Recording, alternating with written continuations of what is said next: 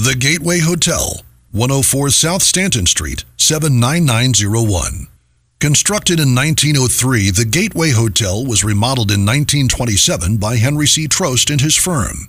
Prior to becoming the Gateway Hotel, it was an office building with retail space that was originally built by J.G. Hilsinger, president of the Guarantee Bank and Trust.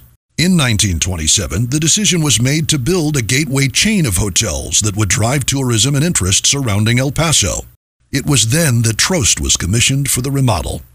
Today, the Gateway Hotel building remains empty. However, restoration has been suggested.